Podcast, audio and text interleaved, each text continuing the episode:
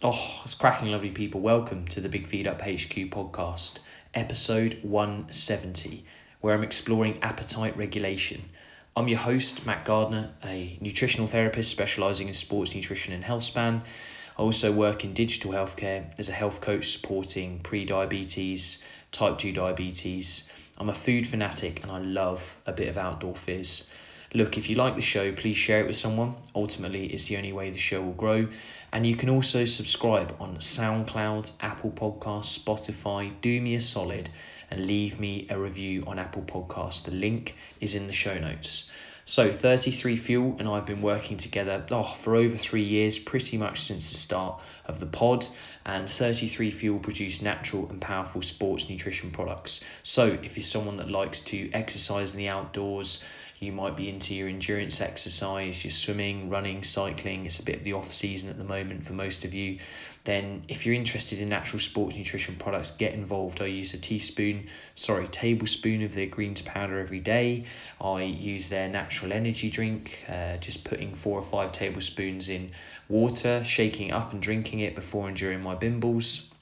So, have a ganders and you can gain 10% off by using MAT10 at checkout. So I hope you find something useful. Okay, today it's a short, sharp show. I'm trying to challenge myself to do uh, these 10 minute quick podcasts that drop into the feed. Usually, if you're a new listener, I explore oh, tons of conversations uh, around nutrition, uh, physical activity, you know, movement, um, outdoor experiences with guests. But I'm sliding in some of these solo shows, uh, recording them on a Friday as re- I reflect on my week, and there are just combinations of uh, combinations.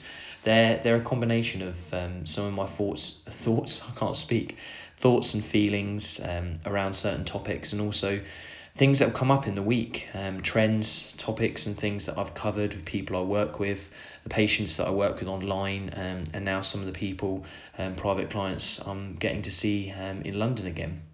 So today I'm just going to explore, hopefully for the next eight minutes, so stay with me, uh, some factors around appetite regulation. So let's get stuck in. So firstly, we're going to look at the environmental and uh, psychological factors. So this list I'm going to go through, it's not obviously complete. There's a few things in each section, and um, hopefully you find something useful, something might resonate with you. It's a quick look, and I'll leave more details on everything that I'm talking about in the show notes. So, there's been a sharp increase in production of hyper palatable foods. So, the industrialization of food, basically, lovely people. Ultra processed foods, there's foods that um, make us basically want more and more and more in our environment. So, this modern food environment uh, promotes an appetite response to also potentially uh, reward ourselves as well. So, I know, especially if I come back uh, after work on I don't know, a Thursday or a Friday, and we're coming in, we've got something for dinner, say tonight it's going to be steak and um, some potatoes and things like that too. But Brian and I might say, oh, look, it's Friday, let's open a bag of crisps, let's have some hummus, let's have some wine, etc. etc. Um, it's, it's more of a reward using some of those hyper palatable foods that are easy, that are accessible, that are high energy, that are tasty, um, rather than actually needing them. They're kind of there in our environment and they work around a kind of reward system. So, the food availability, portion size, variety, um, and just the continued presence in our environment of food cues.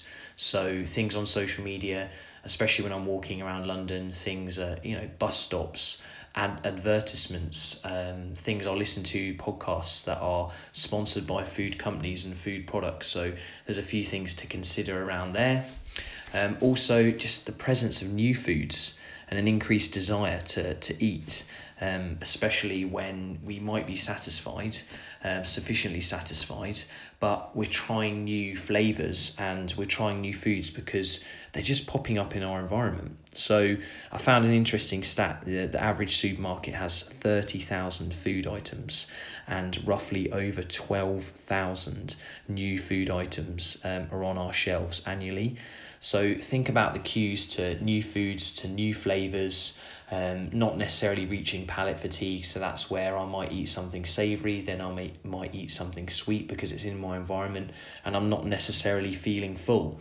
So, from an environmental standpoint, Um, we, we might not be um, getting as full, you know, reaching satiety levels of satiety due to these hyper palatable foods around our modern food environment. Thinking about a reward system, you know, rewarding ourselves rather than need. Um, and then the other side of things, just the food cues, the, the huge variety of food and things like that around us.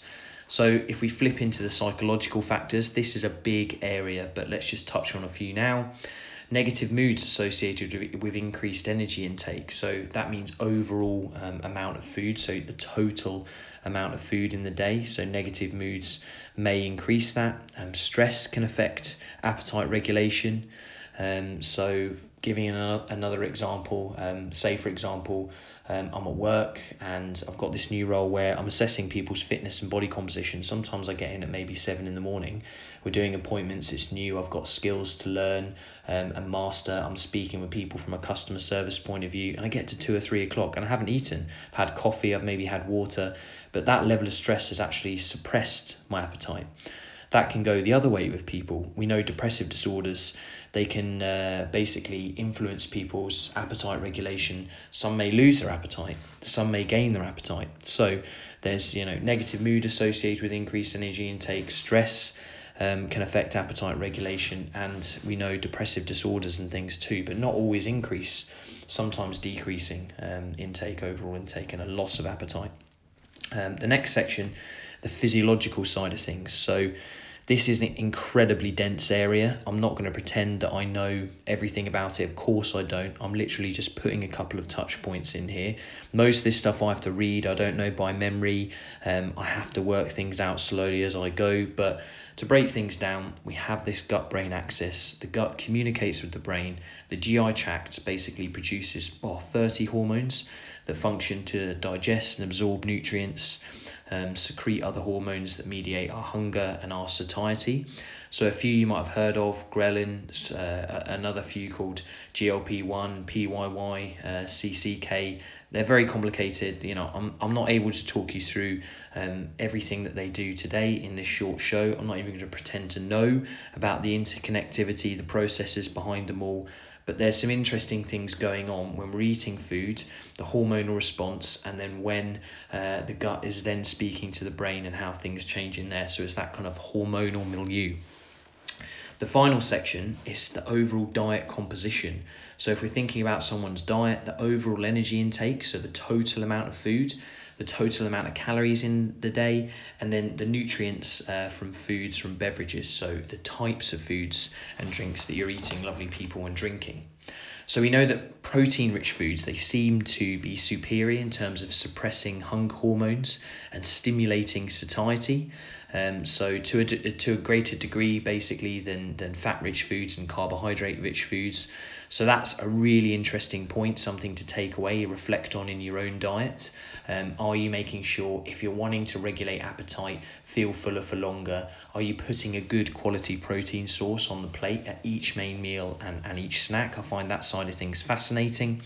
Um, and the final section, the body composition side of things. So the fat mass that we hold and our fat free mass, so everything else um, our skeleton, our muscle, brain, liver, etc. So our fat mass and our fat free mass actually communicates um, with the brain and, and other organs, which is is amazing.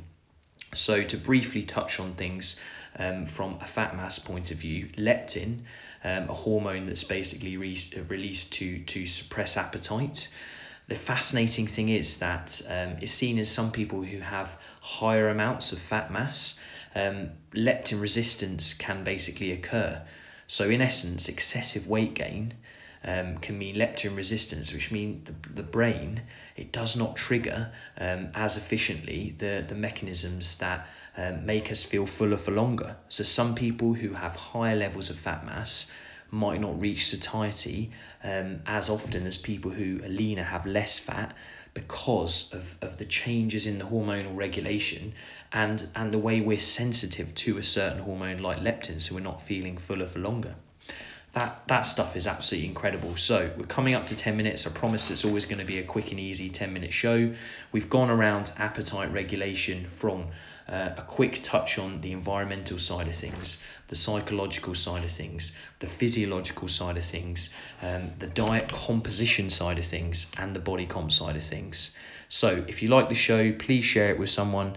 If there's any areas you want me to expand on, please get in contact and I'll leave relevant information um, in the show notes. One thing I did want to mention around processed foods obviously, so many of our foods are processed, and that's not necessarily uh, a bad thing and I'll basically pop uh, a link to the ultra processed food list because there's a different groups there's a different groups there's a different system um, to, to group our processed foods. So for example unprocessed minimally processed foods can be our vegetables our rice legumes you know beans peas chickpeas lentils all those kinds of things all the way up to group four which would be to ready to eat products um, our, our sugar sweetened beverages, our baked goods, all those kind of things. So when I say processed foods, processed foods aren't always necessarily bad.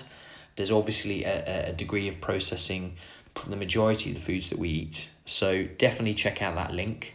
Um, and yeah, have a great week. Thanks for listening. Hope you found something useful, and I'll talk to you soon.